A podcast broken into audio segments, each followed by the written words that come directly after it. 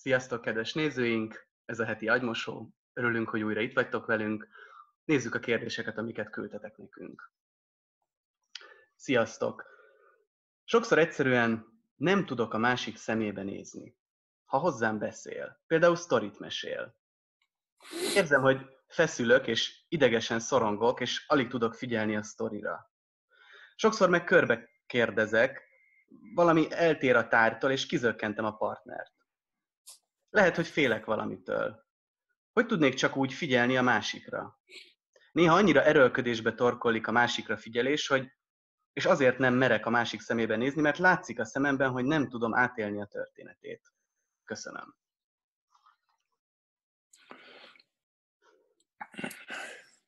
Hát szerintem azért szorongsz, mert mindenfélét akarsz. A, a szorongás az akarattal kapcsolatos. Aki nem akar semmit, az nem szorong. Mindenféle előítéleted van. Mint hogyha valakire odafigyelni, például most rám, hogy bizonyos dolgokat elvárnak tőled amikor én valakire figyelek, akkor arra biztos nem figyelek, hogy mit várnak el tőlem. Vagy odaadom magam a másiknak, és figyelek rá, vagy nem. Ha nem, akkor észreveszem, és akkor valószínűleg azért nem, általában azért nem hallgatok valakire, mert nem érdekes, amit mond és, és azt előbb-utóbb kommunikálnom kell, vagy úgy, hogy én mondok valamit, ami más útra tereli a, a, a beszélgetést, vagy elmenekülök, vagy én kezdek bele valamibe, ami remény, remélhetőleg érdekesebb, mint amit a másik mond de az, hogy én valakinek a szemébe nézzek, hát ezt nem lehet tőlem követelni. Én emlékszem arra, hogy a, a, a Leng tanítómesterem nagyon meg tudott dühön, dühö, dühös lett arra, aki bármit is követel tőle tehát ez, ez olyan, úgy, úgy, úgy írod ezt nem, mint hogyha valakire figyelni, ez egy performance. De hát, hát persze lehet, hogy egy ilyen homoszexuális pánikba kerülsz akkor, amikor valaki penetrálja a füledet, bele nyomja a gondolatait, a szavait a, a füleden keresztül az agyadba, és hát lehet, hogy szeretkezés közben sem tudsz belenézni a másik szemében, főleg, hogyha ők aktívabbak, mint te vagy. Tehát itt van ebbe egy dominálás és szubmisszió, mert aki beszél, az baszik. Aki hallgat, azt basszák. És ha, ha, ha nem akarod, hogy a füledet basszák, akkor tulajdonképpen az, aki beszél hozzád, az megerőszakol. Tehát lehet, hogy gyerekkorodban felnőttek, szülei, tanárok mondták, hogy ide figyelj, rám figyelj. És akkor, akkor az olyan, hogy ki kell nyílnod a másik felé, akár akarod, akár nem. Tehát különben is valakire figyelni és megérteni azt, amit mond, az egy szolgai feladat, és azt élvezni kell, különben az ember ben egy ilyen forradalom keletkezik, hogy azért se hallgatok oda, inkább valami másról gondolkodom, vagy szorongok. Magán élményem legyen, nehogy véletlenül úgy érezzem magam, hogy alárendelem magam annak, aki beszél. Mert csak úgy, tud, csak úgy lehet megérteni, amit a másik mond, hogy szolgai módon magunkban ismételjük, amit mond.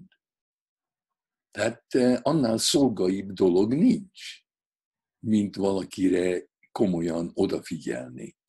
Most az, hogy neked át kell élni azt a történetet, amit valaki mond, hát ez megint van, honnan jön az? Én soha olyan célom nem volt, hogy én átéljek bármit. Hát vagy átélem, vagy nem. Hmm. Tehát rengeteg elvárásod van magadtól, Plusz még az is, hogy ha valakire ránézzen, akkor kiolvassák a szemedből az igazat, ami az, hogy jobb lenne, hogyha nem is szólnának hozzád. Na most ezt persze kétféleképpen lehet érteni, hogy benned a hiba, mert nem tudsz odafigyelni, vagy a másik úgy beszél hozzád, hogy nem akarod beengedni, amit mond. Hát erről már magáról jó beszélgetni. Emlékszem, hogy nekem az apám mondta, amikor kicsi voltam, hogy nézd rám, ha hozzám beszélsz. Ja, zsarnokság. Abszolút zsarnokság. Ja. Ja. Most fel a, a konyha padlót. Ez ugyanolyan. Miért? Mert én mondom. Nézz a szemembe, amikor beszélek hozzád. Miért? Mert én mondom. Mert én vagyok a parancsnok, meg én vagyok az Isten, te pedig a giliszta. Ja. Kedves András és Dani, sokszor fordul elő velem, hogy együtt dolgozok, tanulok olyan emberekkel, akikkel a magánéletem részeit, személyes, intim dolgaimat és szabadidőmet is megosztom. Legutóbb egy önfejlesztő kurzuson, ahol sokszor fordul elő az intim kitárulkozás, a csoportvezető, akivel szintén ilyen ambivalens kapcsolatom van, azt mondta, hogy mi nem vagyunk barátok. Nagyon a szívemben vágott ez a mondat, mert eh, úgy érzem, nem mentem túl a határokon az adott helyzetben. Hogy van ez szerinted? Ki a barát? Mennyire barát vagy nem barát? Miért fontos ezt hangsúlyozni? Mi a bajom szerinted, hogy nekem ez fájt? Köszönöm a választ. Hát a bajod az, hogy fáj. ha nem fájna, akkor észre se vetted volna. Szerintem a baj az, hogy, hogy ő mondta ki, nem te.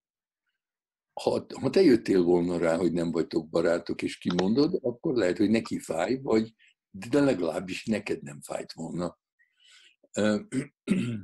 Én úgy definiálom a barátot, hogy nekem az a barátom, akire számíthatok, hogy az én érdekeim közel vannak az ő szívéhez. Ha nem is a szíve kellős közepén, de legalább közel vannak az ő szívéhez. A, aki, a, a, akit ez nem érdekel, az nem a barátom. Na most a csoportvezető lehet, hogy azért mondta, nem azért, mert te bármi határt átléptél, hanem, hanem csak mi az intimitás, mire lehet számítani köztetek. Ki mondja ki, hogy mi vagyunk, ki definiálja a kapcsolatunkat. Már abban is egy hatalmi játszma van. És szerintem mindig az fáj, amik, amikor valaki felül kerekedik, aki, amikor valaki felülről szól lefelé hozzád. Ez egy olyan megfedés, mint hogyha te hülye lennél, és azt halucinálod, hogy barátok vagytok, és akkor neki kell rád szólnia, hogy de hát nem vagyunk barátok, mi nem vagyunk barátok. Na, hogy, de mind azok, azokat a kérdéseket, amiket itt tőlem kérdezel, azt tőle kellett volna megkérdezni. Abban a pillanatban. Hát mit tudom én, hogy ő miért mond egy ilyet? E, és ha te se tudod, akkor e, én bátorítani akarlak téged arra, ha bárki vagy fáj, akkor azonnal kérdezd meg őt tőle, hogy hogy, hogy mi van, mit értesz baráton, jelentsd.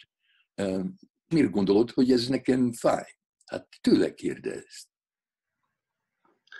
Közben itt egy picit az internet kapcsolattal gondok voltak, egy picit rezgett a hang és a kép, de most újra úgy tűnik, hogy helyreállt a, kapcsolat. Úgyhogy nézzünk meg még egy utolsó kérdést, András, mit gondolsz? Jó. Jó. Kedves András, körülbelül 14 éves korom óta használtam pornográfiát, mert nagyon izgatott, és ezt használtam az önkielégítéshez is.